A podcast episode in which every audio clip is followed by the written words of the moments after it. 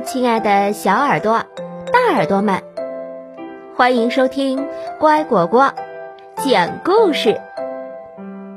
我是你们的好朋友丫丫。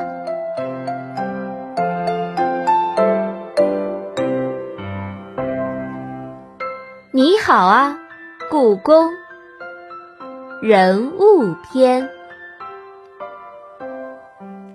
公主。和亲。古代的中国周边有很多别的国家和一些大的部落和民族。皇帝为了保持稳定，避免战争，就会把自己的女儿或者皇族的女儿嫁给他们。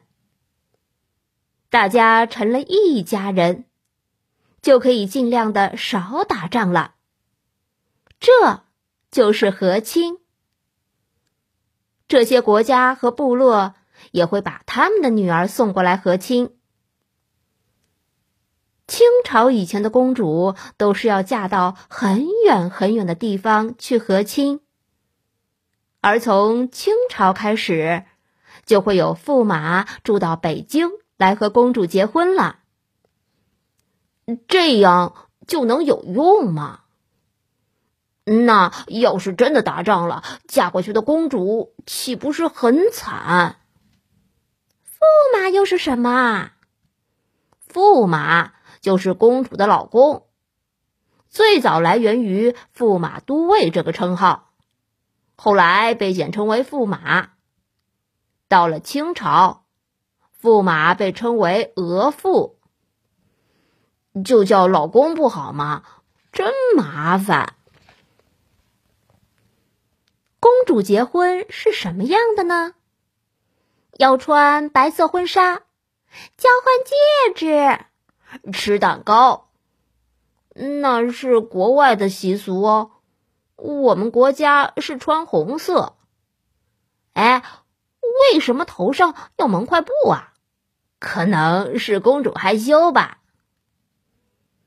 公主的婚礼规模也是按照等级来定的。地位越高，皇帝越喜欢的公主，结婚的时候就会办得越隆重。有一些皇帝不喜欢的，地位很低的公主，婚礼就很普通了。到处都是等级，我都不想评论了。古时候很注重礼仪。公主婚礼主要由指婚、纳采、出将、合卺、归宁等礼仪组成。指婚，奉天承运，皇帝诏曰：“真的完全不考虑公主的意见呢？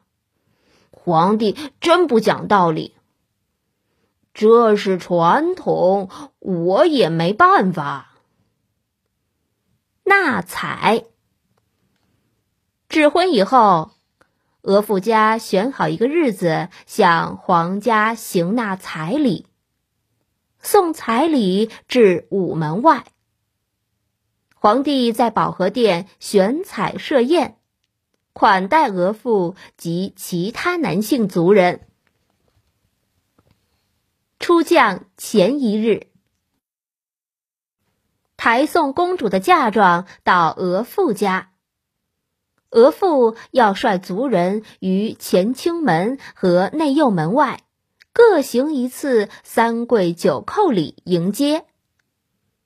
嫁妆送到后，由内务府专人负责摆设。公主出将。公主出嫁又称出将、下嫁或离将。送亲队伍浩浩荡荡到额驸府邸，哎呦喂，好累呀！公主与额驸于洞房行合卺礼，呃，就是入洞房吗？归宁是婚礼的最后一项仪式。俗称回门。其日，宫中少不得还要大张筵宴，热闹一番。朕就是要热闹一番。公主结婚后住哪儿呢？皇宫里的宫殿吧，额驸的家呗。公主结婚前，皇帝会送给公主一座皇宫外的宅子。公主结婚后，就要搬到皇宫外和额驸一起住了。嗯，住在皇宫外面也挺好的。就是这样，多自由，可以随便去逛街了。公主和额驸结婚后，住在同一府邸，可是他们不仅不能住在一个房间，就连吃饭都不能在一个桌子上。啊，这算哪门子的结婚嘛？唉。宝宝心里苦，公主的生活大多不幸福，怎么会这样？书里不都说公主从此过上了幸福的生活吗？不能一起住，不能一起吃饭，就连每次额驸见到公主都要下跪请安，额驸的父母见到公主也要下跪。所以，有的额驸很不想见到公主，都要躲着她。公主的老公还要给她行礼，老公的父母还要给公主下跪啊。平身，哎，其实我一点也不想见到他。有些公主和额驸的关系很好。可是，公主结婚以后也是有保姆照顾的。这些保姆叫做管家婆婆。公主想和额驸见面，还要经过管家婆婆的同意。所以，有时候公主想要见到老公，还得讨好自己的保姆。我想见我的夫君，我是不是很厉害？哈哈哈哈！连见老公都得这样啊！公主死后一样的孤独，下辈子不要做皇家公主。因为这些原因，很多公主都生活的非常孤独，一生都没有孩子，有的。年纪轻轻就去世了。公主去世后，不能和自己的皇帝爸爸、后妃妈妈埋葬在一起，也不能和她的老公埋葬在一起，只能由内务府给她新建一个单独的公主坟。在以前，北京的郊区有好多公主的坟墓。现在北京还有地方的名字叫公主坟呢，和动画片里的一点儿也不一样。唉，当公主真可怜，出生在皇帝家可真倒霉。皇帝对自己的女儿太不好了。我们现在都比公主生活的幸福呢。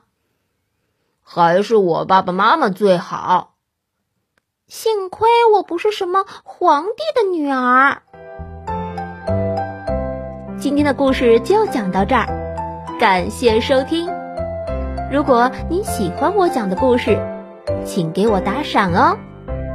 更多故事，请订阅或收藏。乖果果讲故事，你也可以添加我的个人微信号。丫丫的全拼加数字八二零三七四，或者关注微信公众号“乖果果”收听哦。